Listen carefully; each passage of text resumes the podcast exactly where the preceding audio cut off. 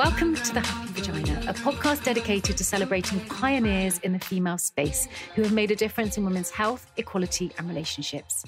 Each week, we chat to an inspiring human being as they explore the experiences that completely change their outlook, promising not only to educate, but also to entertain and enlighten.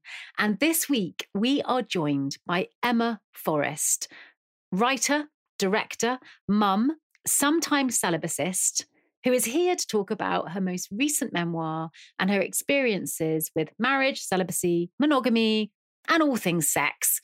Busy being free. Emma Forrest, are you ready for your completely binary quiz, Desert Island Vaginas? Sure, why not? Hit me. okay, number one medication or meditation? Uh, I think it's really important for me anyway that they go together, hand in hand, intertwined yeah, not one without the other. And do you, and you do talk about your finding of medication to support your mental health in the first memoir. Do you, yeah. do you, is, is meditation something that's quite new for you or have you been no, doing that? No, I've been doing TM for about a decade, I think. What is TM? Is it basically with a mantra? Yeah, it's transcendental meditation. And you get, when you train, you get assigned your own personal mantra um, that no one else has.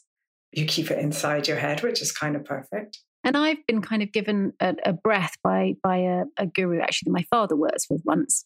But and it wasn't that we shouldn't really share it with other people, but there was a sort of suggestion with with a with a, a chant or a or a you know a, a, a mantra that you've been given with with transcendental. Is is there a kind of suggestion that you should keep it to yourself?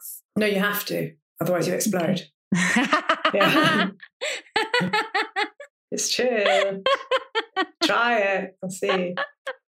Yeah. And there is the humor that is all scattered throughout your books. I mean, honestly, Emma, with your books, I find them so. One minute I'm crying, and the next minute I'm in fits of giggles. So this is going to be a great it's episode. working. Thank you. next question: monogamy or one night stands? I think they both have their place, like meditation and medication.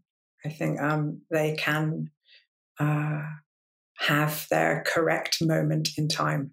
And you have explored both, which we are going to come back to in just a little bit. Next question menstruation or menopause? Now, and this is Desert Island Distance. Of course, the answer is probably neither, but I'm really interested in what stage you're at. Uh, I, well, I may possibly foolishly think I'm nowhere near menopause, but I probably am without knowing it. And I say that as someone who is constantly surprised by their period, just like the worst.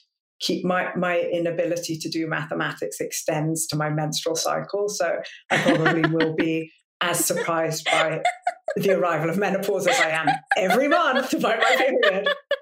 Uh, we shall see. Do you keep do you keep track of your periods? Do you not use the uh, the Moody app? No, I don't use that because that's them sucking your data out to control your life, right? You're not meant to have that. You're meant to delete it. Well, I'm Amer- I come back and forth between America. It's to do with since um, they overturned Roe v. Wade, you're meant to delete that app ASAP from your phone um, because it could legally be used against you. Um, but do I keep track? I try to, but I'm so bad at maths that I get it wrong. So mm. there you hmm. go. Just coming back to the thing around the, the Moody app, and let's just not let's move it away f- from Moody, but from all menstrual tracking apps. I remember when that major suggestion was coming out to get off the apps immediately. I mean, I would assume, Emma, that at your age, you're not planning to have more children um, it doesn't mean that have, having to choose to have a t- termination would be off off the cards. Would they? Would they actually legally have to give data to government sources? It has been used against women before and could be used against them again. And I mean, for what it's worth, I don't know that I'm not going to have more children. I am, to my surprise, I went and got checked and I am still fertile. So if I wanted to, I could.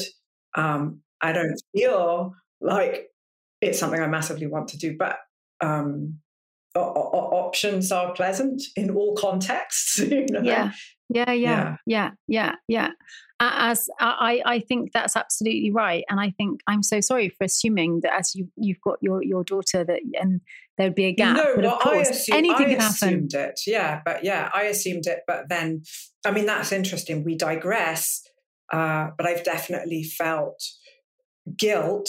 This is an interesting digression. Um, at my age, 45, you read a lot of pieces from women my age and about their struggle with wanting to conceive and infertility. And when I went in the last few months to get checked and, and found out I was still like bizarrely fertile, there was not a shame, but a guilt in the idea of like, wow, so many women would give up just about anything to have this option. And I'm it's not something I want, and I'm just going to let it sort of wither, as it were, on the vine.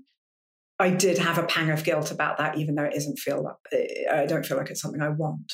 Yeah, you know, it's hard, but I think that that you know everyone does have different experiences in life, and I think that your being fertile at 46 does confirm that you, if you were put on a desert island now, you would be menstruating and not menopausing. If you have you thought much about HRT and whether or not you would use HRT or are you yes, waiting to see well, if it comes well, in? To swing back to um, the Trump of it, which, as you know, is a theme in my memoir. Uh, the first thing a lot of us did, seen into the future when he was elected, was get IUDs because we knew that the Republicans had backed him in order to push through the judges they could to overturn Roe v. Wade. So, um, you know, the idea that they would come for abortions, a lot of us were prepped for from the moment he was elected. Um, so I had an IUD fitted when he was elected because that lasts for 10 years. And I just went to have it checked here now that I live in London. It's a copper IUD, and they did suggest that when I do come to change it, I would consider changing to a hormonal one that will help with menopausal or premenopausal symptoms. So yeah, yeah, yeah, the one with the progesterone in. I think that's a really good idea, and I've got lots of women around me that have managed their menopause using that, and then a bit of estrogen when when when when they need it. Just so you know, Emma, I don't want to scare you or anything, but I'm a copper coil baby. Yeah. So coming back to the monogamy oh, one night stand oh, wait, question. Now I understand what you're saying. I was like, wait, baby, like you mean you're a fan of it? I was like, oh shoot, no, okay, meaning like, good info. I great info. Thanks for that. So when you're ready to get the one with the hormone in, I'd hmm. strongly recommend it because okay. I know a lot of people like me that are huh. that are coil babies. Thank you. There I was, just so enjoying it. Next question: brief or g-string? Uh, again, I'm sorry to be dull, but I think they both have their place. Um, I like, I must say, like Cardi B, I am a fan of skin tight jumpsuits, and then I would certainly say a G string. Um, and with my 50s dresses, you want to go full method and have full 50s briefs, right? I do anyway. A hundred percent, a hundred percent. I'm just so thrilled that you said that. The last like three million people I've interviewed have all said brief. That's not true. There, there've obviously been some some people that have been advocating for the G string, but I agree. Both, both. Final question: sexting or selfies? I is is selfie like a nude selfie or is it just any selfie? I think let's go with nude. I would feel incredibly, unbelievably self conscious about sending someone a selfie. Like to me, that reeks of oh, humiliation and narcissism. But strangely, a nude selfie means something else in your mid 40s. Like that is completely different and, in, to my mind, reads differently. So I would say, for now, with context, that. I'm so pleased that you brought that up because there was a moment in your book that I wasn't going to ask you about, but you've just given me a great opportunity to mention it, where you're dating someone younger than you. This is this is in your second your second memoir, which we're going to talk about, busy being free, and that you're dating a man who's significantly younger than you, and you send him a nude selfie, as far as I remember, and and and his response was a bit like, I kind of get these all the time. The beginning of the pandemic, I was like inundated with them. And you say something really beautiful, which I'm going to paraphrase, which is that what was kind of break breakthrough for you as a woman in her 40s was kind of de rigueur for this like sort of like yeah, late 20 I think he, year old. I think he said he got sent so many nudes from people he'd been with during the pandemic that he could have opened an art gallery with them. Whereas, but but what's important in that chapter is that I kind of go, well, I don't really give a fuck if you want it or not. I still enjoy taking them and I still like sending them to you. You don't even have to admire them. I admire them. Yeah, within three minutes, we are basically already touching on on sexual stuff. But I've also really enjoyed reshaping the quiz in order to be supportive of you in that. Do you have any thoughts at all about why, as a woman, you are so much more comfortable writing about it than talking about it? Anything that we are talking about, um, I'm comfortable with. I have a very clear understanding of why I can write anything, um, but the painful or difficult, if I'm talking to you about it, it's not difficult for me. The difficult things I can only write about because it's the writing that makes it safe for me. Um, and I'm always really happy if someone all right, I've had many letters over the years from the first memoir saying, Your work changed me, saved me, pushed me to do this, made me realize that. And that's beautiful. With absolute honesty, my primary concern is making it safe for me first. It's sort of the equivalent of, you know, uh, the flight attendant saying, put on your own oxygen mask before you attempt to put on your child's is that um, the writing process makes difficult things less painful for me. If it helps other people that I've written them, that's wonderful. But I don't have that same superpower when I'm talking rather than writing. So even if it were to be of use to listeners in a in a broadcast setting, whether that's television or radio or podcasting um, is too difficult for me. So I I don't do it. And also I'm not good at it. I know I'm a good and sometimes great writer, but that takes marinating in the feeling to get to the words, percolating with the bad feeling to get to the other side. And I don't have that same skill. There's a reason you don't see me on television or on radio is I'm I'm not I don't it's not something I'm confident with. I don't think I'm particularly articulate um, unless I'm writing. And I'm not embarrassed about that. I, I, don't think you have to be good at everything. But part of uh, holding back is my own safety. And part of making things safe is knowing I'm choosing the right words to name the experience. And I don't have that same confidence off the cuff.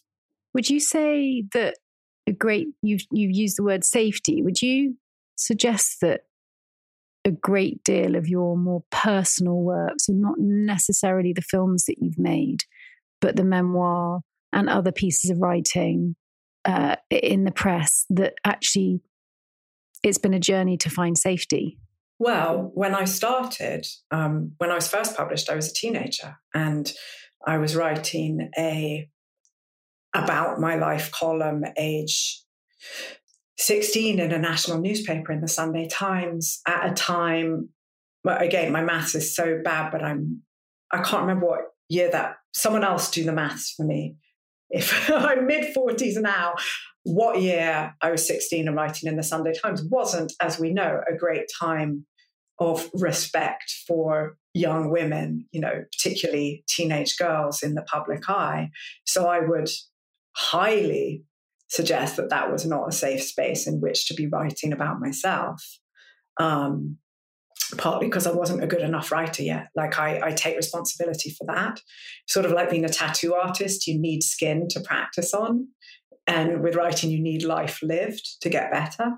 That's why sometimes I'll see, I'm not going to name names, but I'll occasionally see a memoir by like, uh, you know, someone in their mid 20s. And it's not just that the life experience doesn't line up with my own because I'm middle aged. It's just that they haven't written enough to be great writers. And I don't really think you should, personally, it's all personal, but I don't think you should be naming, examining, sifting through the difficult and painful things if it's not great art. I completely agree with you. And, and, and like you, I sometimes struggle to know whether or not it's because of my subjective view that I'm much more interested in women who've lived a bit because I have, or whether or you know, I, I don't know. We'd have to probably ask some some some millennials whether or not they they Look, are. Sometimes through the lens, particularly of fiction, I remember, was it last year or the year before that Raven Leilani published Luster, which is a very sexual book. She was in her 20s when she wrote that as a novel. It's not a memoir. And it is an astonishing debut, it, not just in her, her prose skill, but in her psychological acuity. And I don't know if it was because it was um, her feelings through the lens of fiction that she got to that place or if she's just sort of a once in a lifetime genius. But yeah that that i knew for sure i couldn't have written something at that level in my 20s yeah maybe maybe it's to do with um, writing about sex because um, anna is nin wrote about her sexual experiences very early on in her life didn't she? And they were really fascinating. They were fascinating. Weirdly i recently reread them um, because someone wants to adapt them as a TV series. And they are interesting and they are repetitive. Interesting.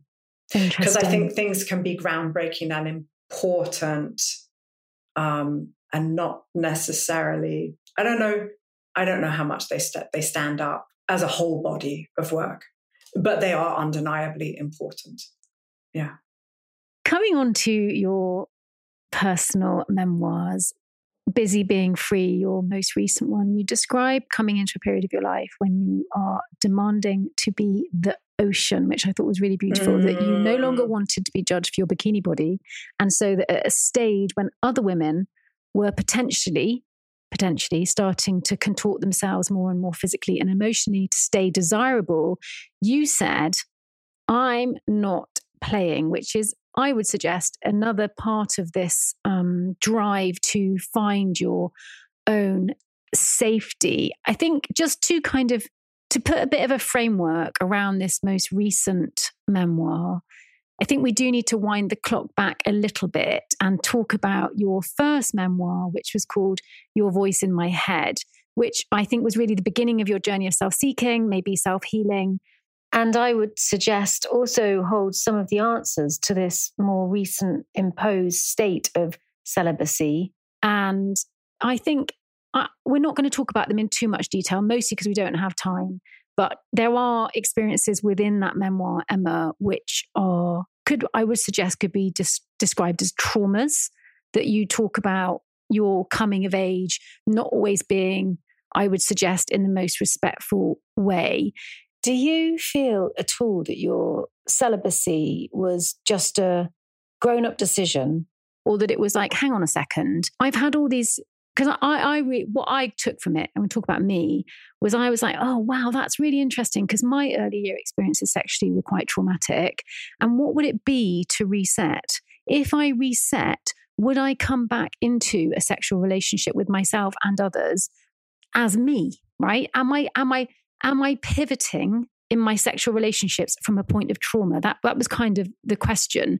And did you see celibacy as a way to reset yourself? Well, okay, let's start with your voice in my head. For sure, there many of the relationships I was in because I didn't have one night stands. I had like obsessive romantic relationships on the most part once I started dating. Definitely, my first few sexual experiences as a teenager were unpleasant. Um, unfortunately, I think that's the case for most women that I know. And um, if I had to guess, I'd say you probably don't start having good sexual. Ex- it would be the freak of nature who has female who has good sexual experiences from the start. I've never heard of that. Like I have never heard of that, and that is only going to get harder for women, for, for very young women, with the total absorption of hardcore pornography into mainstream culture.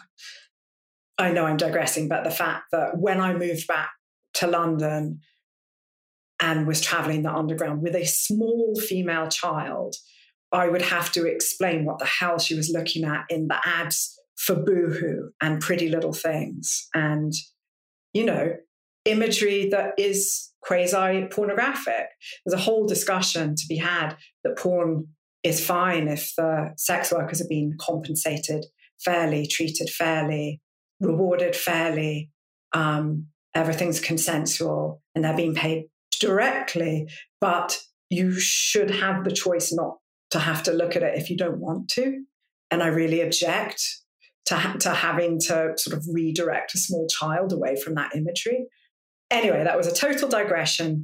Um, but no, the first sexual experiences for a young woman are generally in exchange for being told you're attractive. It's a deal. It's it's like how much will you take as a teenage girl in exchange for being told you're not hideous and possibly even beautiful. Um, that was my experience, and then if you can get to a place of feeling beautiful and attractive of your own volition in your own soul, you can choose the sex you want to have with who you want to have, when you want to have it, because that's nothing to do with how you feel about yourself. And then it becomes great. Um, but uh, that happened to me from 25 onwards. So there's probably almost a decade of pretty un, unimpressive slash uh, unfortunate slash disturbing sexual experiences. Um, but then, yes, in terms of the monogamy, um, I've been married, I've been with one person like for about seven years. And there, and I had only been with that person. Not only that, I had only fantasized about that person from the moment I met them, which was unusual. Um, I never had a sexual fantasy that didn't involve that person. And that was actually, I think, the first thing I was trying to reset was how to have sexual fantasy without including the person who'd uh, by whom I felt heartbroken, who also felt heartbroken by me. You know, to be fair, when you're talking about divorce, um, that probably the film, one of the films I've seen the most times in my life, at least once a year, is Mulholland Drive, and there's sort of a key beautiful, horrifying scene where Naomi Watts is masturbating and crying at the same time over the woman who's broken her heart. Um, and I guess that's what you're you're trying to get away from, and the reset I was working on, and it succeeded. And if you read the book, you know that probably one of my first sexual fantasies after my ex husband was about the octopus from my octopus teacher. So you never know where it's going to take you um, definitely took me for a period before it became about human men and women into, I guess, something kind of Wiccan. Like it just became about the moon and the thunderstorms and and and the the sunrise and the sunset and the expanse of ocean. Like those were the things that would make me feel sexual excitement. At the end of your first memoir, Your Voice in My Head, totally had your heart broken. I hope that's not putting words in your mouth. By the the gypsy husband, people can uh, read the book and find out who that is, and he and in a pretty obsessive state, desperately trying to work out whether he loved you. I mean, basically, it's kind of raw grief on page, you know, of the loss of, of a romance and the other thing that in that book is that you have this ongoing relationship that is quite devastatingly interrupted with your psychiatrist, therapist, who um, unfortunately dies to cancer. So you've kind of lost two anchors in a quite a short space of, of time and you're going around asking people whether or not they think your gypsy husband actually really loved you and i i mean i've just i've been there i've been there with relationships where i'm like you know you just can't what what what happened? And this is a separate relationship to the one you were referring to just now with your with your real husband where you had to untangle your emotions and physical fantasies from him. This is from someone you dated in a serious relationship for a year or so. But you you spoke to the therapist at the time or before you before you'd met gypsy husband about relationships and he'd suggested that you potentially should go and get some help in a 12 step program with with love addiction and your response in the book was aren't women always love addicts emma what did you mean by that And do you still believe it's true? I think you can't quite underestimate how deeply it shaped my thinking to come of age uh, as, a, as an adolescent exactly when the, the Monica Lewinsky scandal was breaking. I think that's very, very embedded under my skin um, that a very young woman's longing and lust, the way she was treated um, by someone she believed, was led to believe loved her, literally led to, to the downfall of an American president right at the age when you're trying to locate the volume control on your sexuality. So I think that never quite left my head in terms of how I see female, you know, love addiction, um, female sexuality and and and concepts of of romance and um, also I talk about it. I think in the opening of Busy Being Free, and it, it leads on pretty neatly from that. The idea that I chose always obsessively men I would want to be like, men who would remonstrate with the screen at a packed movie theater during the film if they didn't like how the movie was going. Men who would go topless to a 24 hour grocery store at one in the morning to get ice cream. The subliminal feeling that I could get that courage and that power making love to them. And the sort of pain of, of realizing what I'd all accepting what I'd always suspected was that it doesn't work that way. And that I would have, if I wanted to be those things, I had to do it myself.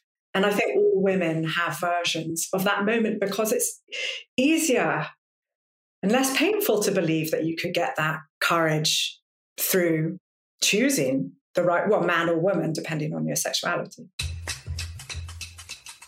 We're going to take a short break. Before we do, I just want to let you know that this podcast is produced by the female founded production company Pineapple Audio Production.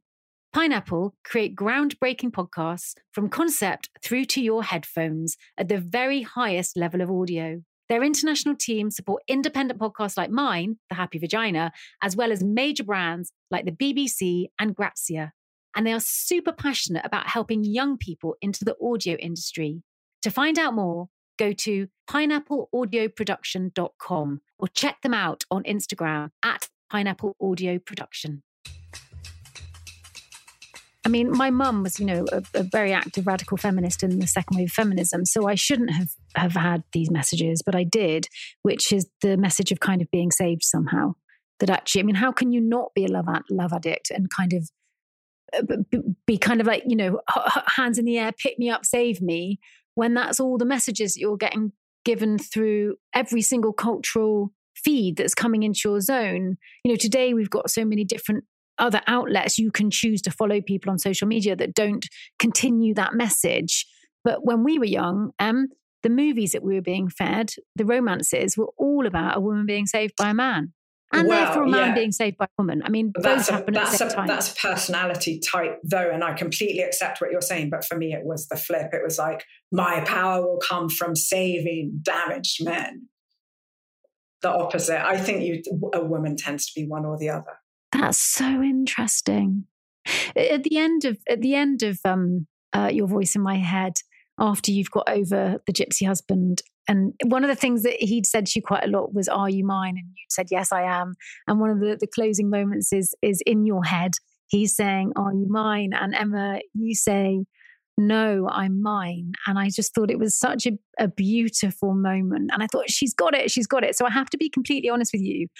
I think because I hadn't followed, it's not like I like, I didn't stalk you in between that. I didn't know that you'd gone and got married. So when I started reading Busy Being Free, I was, if I'm really honest, I was slightly surprised that it opened, that a book about monogamy opened your your your marriage you know that you'd kind of gone off and got married in between because i was like are you mine? No i'm mine. She's going to go off and find this life. But you did go off and, and, and get married to someone. But i met you know the person I believed was the love of my life, although I believe we have several loves of our lives, um, because I came to him whole. I came to him fixed. I came to him as myself. And he was drawn to me because I seemed powerful and full and happy in my own company. So then that's why when you get to Busy Being Free, I talk about post divorce coming back to my real size because I came to him full sized. And so when you leave the marriage, you're Alice in Wonderland and you have to figure out are you too small? Are you too big? Which is the size you were before? And one of the ways that you, as we've already touched on, did that was by choosing to have a period of, of, of celibacy and not being in relationship with with anyone except for yourself because obviously self pleasure is is sex. One of the things that made me really laugh is that in the book you say that uh, when trump got into power you made a commitment from the moment he was inaugurated that you would stop having sex kissing and holding hands and swore that you would not relent this uh, this celibacy until he was gone. Did you? I know you had a period of being celibate. Did you stick to this commitment? Totally. I didn't have sex for almost five years. I didn't date for almost five years. So okay, because I had I did have these sort of visions of your election night party for when Biden right. got in, being I a mean, bit like a killing, killing love, kittens party. No, no, no. I mean, I would love to say being like, clothes off. The perfect cinematic um, moment would be the storming of the Capitol. I wish it had happened that night, but, but soon thereafter, very soon thereafter. Yeah. So, I mean, we've kind of already touched on some of the reasons why you decided to take this this period out of being in relationship with with partners, um, and it being about reclaiming yourself after being in a, a very deep and loving relationship with the man who is the father of your daughter, and needing to detangle yourself, but also potentially reset yourself sexually back to who you were before some of your earlier year experiences. It, it, happens when you're coming to London and also the dreaded word during the beginning of lockdown. And you say something in the book, you say, I could feel every one of the men who had ever been inside of me. And I just, that really, what was the process for you to get there? Because to me, that's a very a very deep place to land to be able to a write about it but b just even access it to because one of the things that obviously happens for us when we have um, grief or trauma or just a you know normal level of pain is that we black out in order to cope so to be able to sit with that experience of these are the people that i have let share my my body and, and and be so accepting of it. I mean, what I mean, really, literally, what was the process? Did you write? Did you do therapy? What were the things that you did during that period that got you to that place? Well, I had a therapist uh, after m- my therapist, who I'd written the book about, died. I had a different therapist who I'm still in touch with, um, who had mentioned to me she had, um, as a Buddhist, methods of practicing for her own death in terms of a kind of sense memory way of feeling in, into it, into the future, um, into what it might feel like as part of her practice. So that was in the back of my mind. And then I think the key that turned the lock was the lockdown because that felt so much, the proper lockdown that felt like extra time. It felt like time outside time. It felt like a wormhole in time to another dimension for me, anyway. Um, because I had the privilege of not being sick and not worrying about not going to work because I'd always worked at home. So it was for a lot of writers, although they may feel guilty about admitting it, an incredibly rich creative time. Um, and I don't know that I would have got to those places without being in the full lockdown. You know, because then you're in a lockdown inside a lockdown. You're in your sexual lockdown inside a global lockdown in a small apartment. It was very fruitful. That's how. So, did you literally use some of the techniques that the Buddhist or the therapist who who, who had sort of a, a Buddhist practice to to access that? No, well, it came in a lot with making sure I was actually doing transcendental meditation twice a day. Like we know if we do it twice a day for 15 minutes, you use the morning session to turn on the taps. And by the afternoon session, the idea is you turned turned on the tap so that the water would start running clear. So when you stay to the rigor of doing those two sessions a day, that was a big part of it too. So it's pretty easy not to do two sessions a day. It's pretty easy not to do one session a day.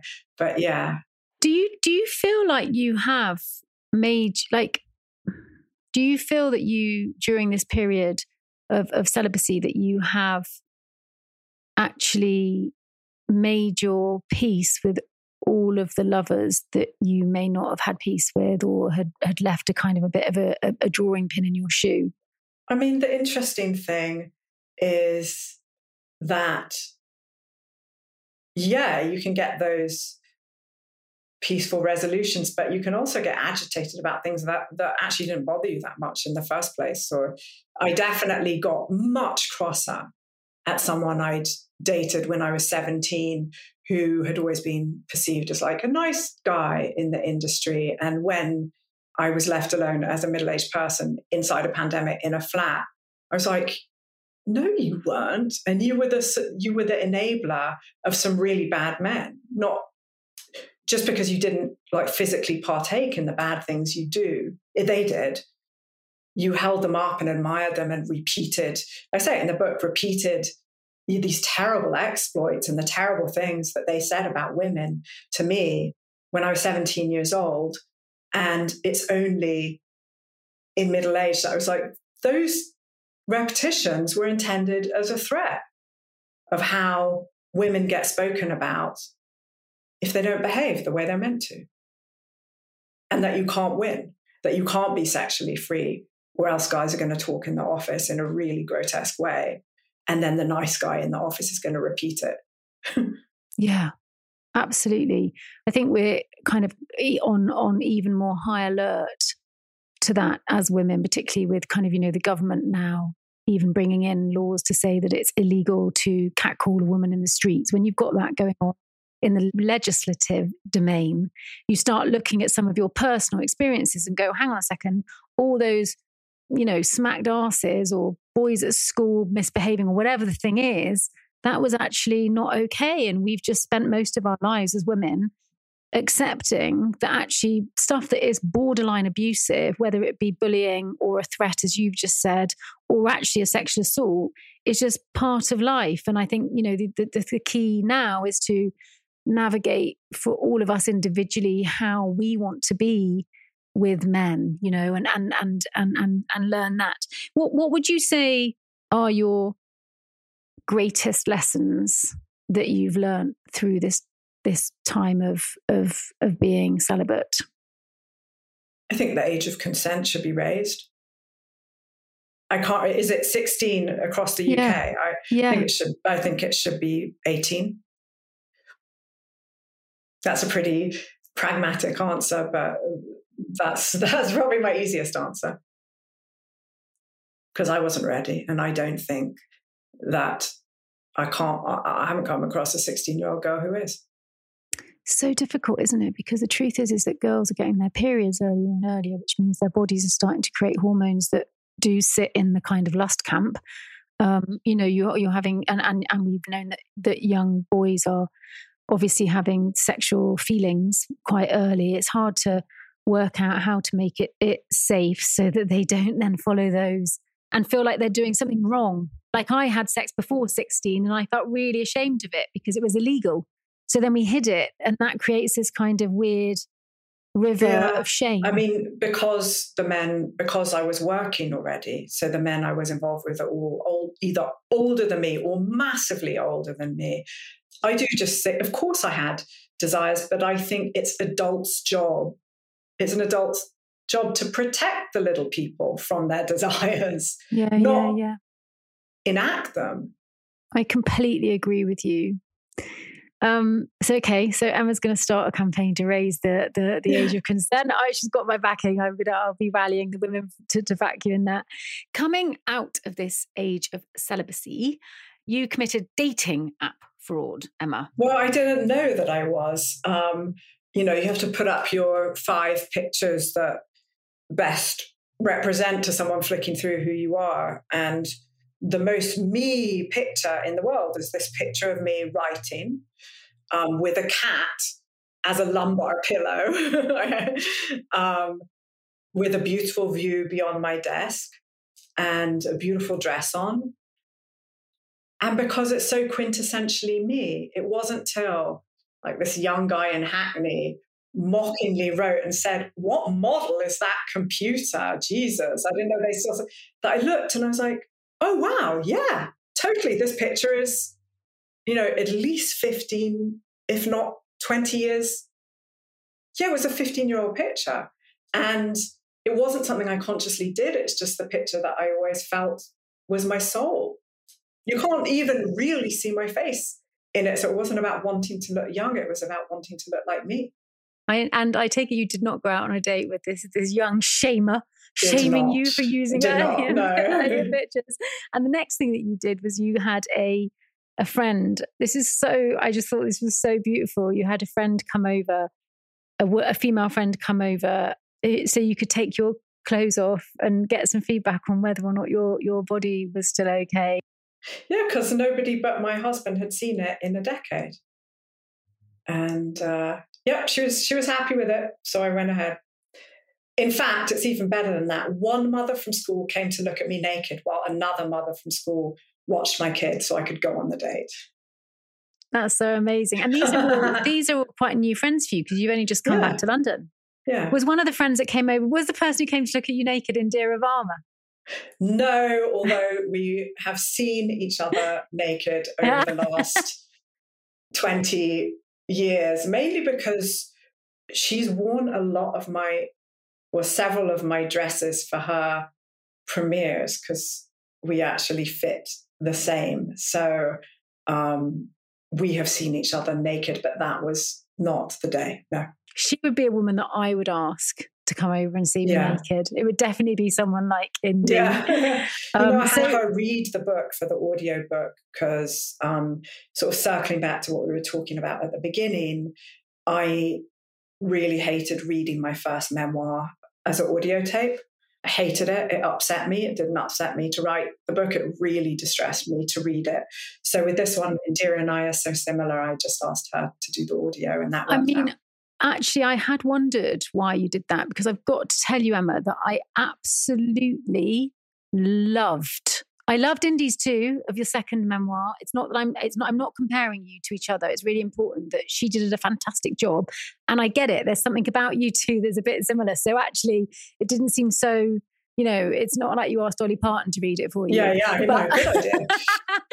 but I, but, but you know, I was like, I I I just want you to know, and I understand that you it was potentially triggering or re-traumatizing to read over some of the stuff that is in that first memoir for you. But I want you to know that you are an exceptional reader. My and goodness. I absolutely, I mean, I loved hearing my God, voice. I'm shocked. Thank you. I absolutely loved it. So if there's any voice in your head today that tells you that you're not a good reader, that's not true. Go get yourself a voiceover agent immediately. Thank you very much. Thank immediately. You. Just don't take my jobs.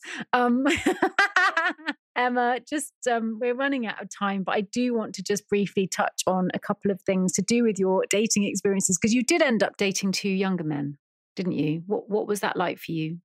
One younger man, one younger man with whom um, I had ended up having, um, after I finished the book, a year and a half long relationship. Okay, so I've got the guy with the horse, the guy with the horse. That's it was, two, it was Q. Yeah, and then, then there was you, the one night stand. Uh, yeah. Okay, that was a one night stand. Okay, okay, okay. So you said that uh, he rebooted your sex life, and I just want you to know that I had a relationship around the same age as you with a man much younger than me, and it totally transformed my whole relationship with sex because I don't listen. Who knows? I'd have to go and do like a kind of wide birth investigation and have sex with lots of young men. But my feeling is, is that the generations coming through do have a very different relationship with with with with how they are with women. Would you say that's a generalization? No, I mean not in my experience of sleeping with both those guys. I found them to be much more concerned about a woman's pleasure than anyone I've been with when I was a young person, for sure, um, then it was sort of like you're meant to be grateful to have been chosen. Um, but they both cared very much. Um, and I've actually wondered if counterintuitively, boys growing up with porn has maybe made them more concerned about, more aware about women's pleasure. I'm not sure. It's crossed my mind. Um, uh, and also, I've really good feelings about both of those guys. Like the the one night stand I'm still in touch with, but we just text each other Sopranos discussions. Like we both rewatched all of the Sopranos and would text each other like Sopranos memes and still do. Um, there's no sexual relationship. And with Q, we're still totally in touch. Um, like he's one of my favorite people. are. So I'm also not used necessarily to having good relationships with men once the sex is over.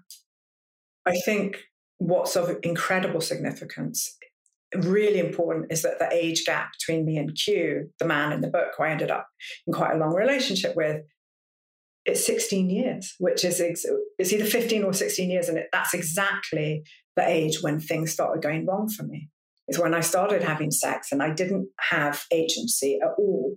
So I think that was a really magical number and part of the reset actually yeah so the, and then you describe some beautiful uh, moments in the book where which we're not going to talk about now but you are people have got to go read it where you you instruct sexual activity that you want to happen to my specifications with my lighting my music you know.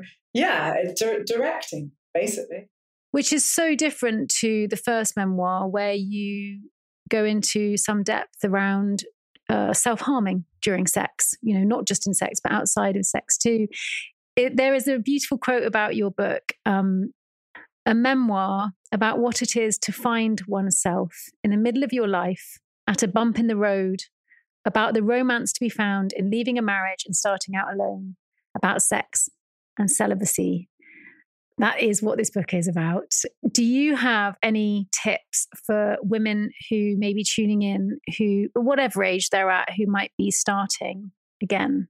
Uh, yeah, I think, look, I think for all women who are sexually active, a set amount of time to yourself is a really good idea. Um, and again, the idea, if, if you're going through divorce, if you're older, of freeing yourself from the things you you perceive yourself as having to do to keep being chosen for the team and just saying i don't want to play this. Not not for now. Um, is very liberating. Just actively saying this is not a game i choose to play for this amount of time um, is I think a huge gift. Mm, mm, no, nobody, nobody, nobody gave me the option to sign up for the game in the first place. I'm like, and now I'm exactly. choosing not to. And any tips for anyone who might want to try sexting? Oh my God. No, I think I'm terrible at it uh, because as a as a talented writer, I am terrible at birthday cards, text, which includes sex. Um, Uh, I'm really bad at emails. Like everyone who has to email with me before meeting me or text with me is just thinks I'm cold and disinterested when really all of my writing and joy is in the writing process and i resent any writing that isn't my my writing itself and that includes sexting so don't take tips from me mm, you can everyone can dm me i'm really good at sexting so i, I if, you, if you want deep wisdom dm dm emma and if you want if you want sexting tips i'm your girl final question for today What makes your vagina happy today? Azo, A Z O. You have to import it from America or get friends to ship it. It is the instant reset to UTIs or thrush. And I was turned on to it by a sex worker who became a friend. So, again, another pragmatic answer. How do you take it? How do you think? Orally. No. Or inside of your vagina. Yes. You yes, insert yes, it. Because I mean, I guess, because I think, you know, they try to tell you that drinking can reduce or get rid of a UTI. So. Uh, that I've tried, you know, that that that I think as a sensitive human, I'm also sensitive sexually. So when I'm in a sexual relationship, I have to be on guard against UTIs et al. I have explored this this topic. So yes, what makes my vagina happy is Azo. Okay, great. Okay, Azo, everyone, go look it up. Thank you so much, Emma. Everyone, you need to go and listen to or buy and read Emma's books, Your Voice in My Head, which I know she's going to be shy that I'm going to say this, but I honestly think it is our generation, Sylvia Plath, the bell jar. I have been longing for a book that would be the voice of us in that respect. And I really do think it is that. It is not an easy read. It's painful, but it's so worth it. And then the next one, Busy Being Free, which is I would say more optimistic, and you can get them both pretty much everywhere, and and you can also get them on Audible to listen to. Thank you so so so much for having me. That was Emma Forrest. I'm Mika Simmons. This is the Happy Vagina podcast. Thank you so much for listening. We will see you next week. And please do make sure that you subscribe, like, tell your friends about the podcast. We need and value your support. See you next week.